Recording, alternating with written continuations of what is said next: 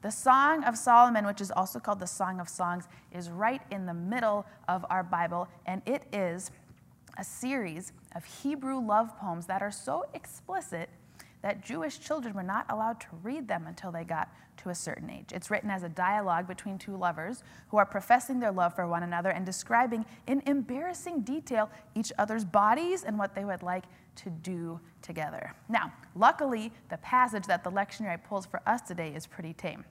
But feel free to go home and read the rest of the book yourself. Just make sure you read it in a Bible that has good academic footnotes so that you know what they're really saying when they say, Hey, come beside me and pasture your kids next to my shepherd's tent. When Andrew and I were about to get married, the church ladies uh, at our old church threw me a wedding shower. And as part of that, they each gave me a Bible verse to like meditate on as we started our marriage. And most of them were lovely little verses um, about love or God's plan for your life. But one little old lady passed me a slip of paper, and on that paper, I unfolded it, and it said, Song of Songs, the whole thing. Read it to each other in bed. And I looked up at her, and she gave me this little mischievous smile, and my cheeks turned so red, I thought they were going to burst into flames. So, Song of Songs is very sensual, there's no two bones about it, which makes it seem like an odd choice for inclusion in our sacred scriptures. And the other reason that its inclusion seems odd is that it does not mention God, not once, at least not directly. And not only that, but nor does it mention Israel or covenant or rules we are to live by as God's people or anything else that you would expect to find in an Old Testament book. So, why is it in our Bibles? Well, here are three possibilities. Number one, maybe Song of Songs is in our Bibles to teach us about biblical sex. And what I mean by that is that in a world like ours that seems to specialize in loveless sex, maybe we need a book in our Bibles that doesn't ignore it, even celebrates it, places it front and center, but always pairs it with love a love that is mutual, intimate, and mature. Maybe that's why it's in there.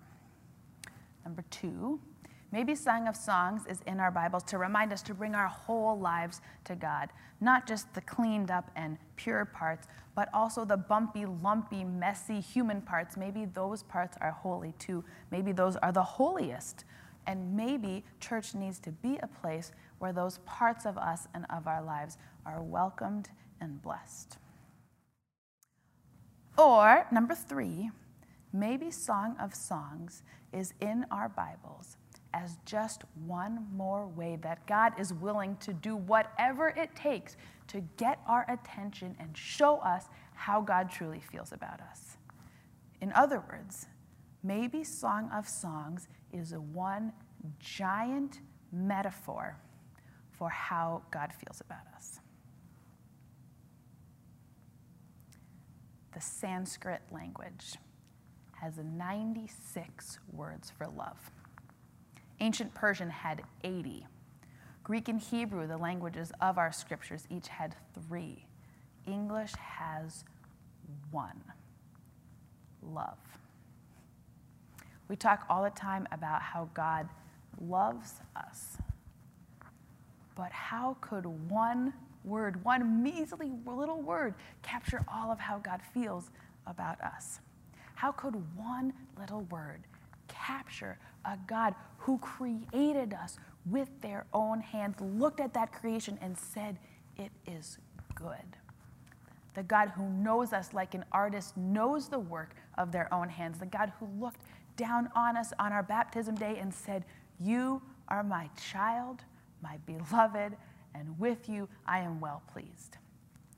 God who loves us so much that God couldn't stay away. God slipped into human skin and moved right into our neighborhood to be with us in the person of Jesus Christ. And in Jesus, God went to the cross to prove once and for all that we are forgiven and nothing more is needed. And not only that, but then God rose from the grave so that we can rise too and left behind nothing but an empty tomb to prove for us once and for all that even though we die to this world, death is not the end, but just the beginning of the beginning of the beginning. How can one little tired old world capture all of that?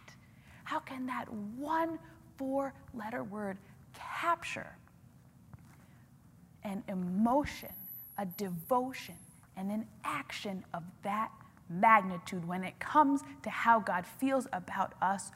Words fall short. They say a picture is worth a thousand words, hey? So try one of these. What's your picture? What's your picture? What's your image for how God feels about you? Because maybe it is that lover from the Song of Solomon, leaping and bounding, clearing mountains in a single hurdle just to get to you peering in to try and get a glimpse of you through the windows, standing on tiptoe, waiting at the gate, holding out their hand, calling for you to come out and frolic with them in the flowers. Maybe that's your image. Or maybe it's the father when the kid is finished with their bath who is waiting there with that warm and fluffy towel to wrap them up in their arms. Or maybe it's that mother taking that art you made, macaroni, noodles, and pipe cleaners, and proudly hanging it on the door of heaven's refrigerator. Or maybe it's this a spiritual director named Bill Kanes. Um, he was caring for his father at the end of his life. His father had cancer, and so Bill took a break from his spiritual practice work to be with his dad and care for him. And towards the end, his dad's body was basically completely debilitated. He needed Bill to do everything for him. But his mind and personality were still sharp and intact, um, which is a gift. And so, in that role reversal um, that is common to adults who are caring for their parents, um, every night Bill would read his father to sleep like his father used to do for him when he was a kid. And so Bill would be reading for some novel, and his father would be laying in the bed, eyes wide open, staring at him and smiling. And Bill would look at him and say, Okay, Dad, the way this is supposed to work is I read and you fall asleep. Close your eyes and go to sleep. So his dad would say, Okay, yep, got it. He would close his eyes. And Bill would keep reading, but it wouldn't last long because pretty soon one eye would pop open and then the other and his dad would be staring at him again. And Bill would catch him and whine and say, Come on, Dad. He'd be exhausted from caring for him all day. Come on, Dad, knock it off. So his dad would you know, apologize, close his eyes. But it wasn't long until one eye popped open, and then the other. And this happened again and again and again. And it wasn't until after his dad died that Bill realized that this ritual was just a father who could not keep his eyes off of his child. How much more so God?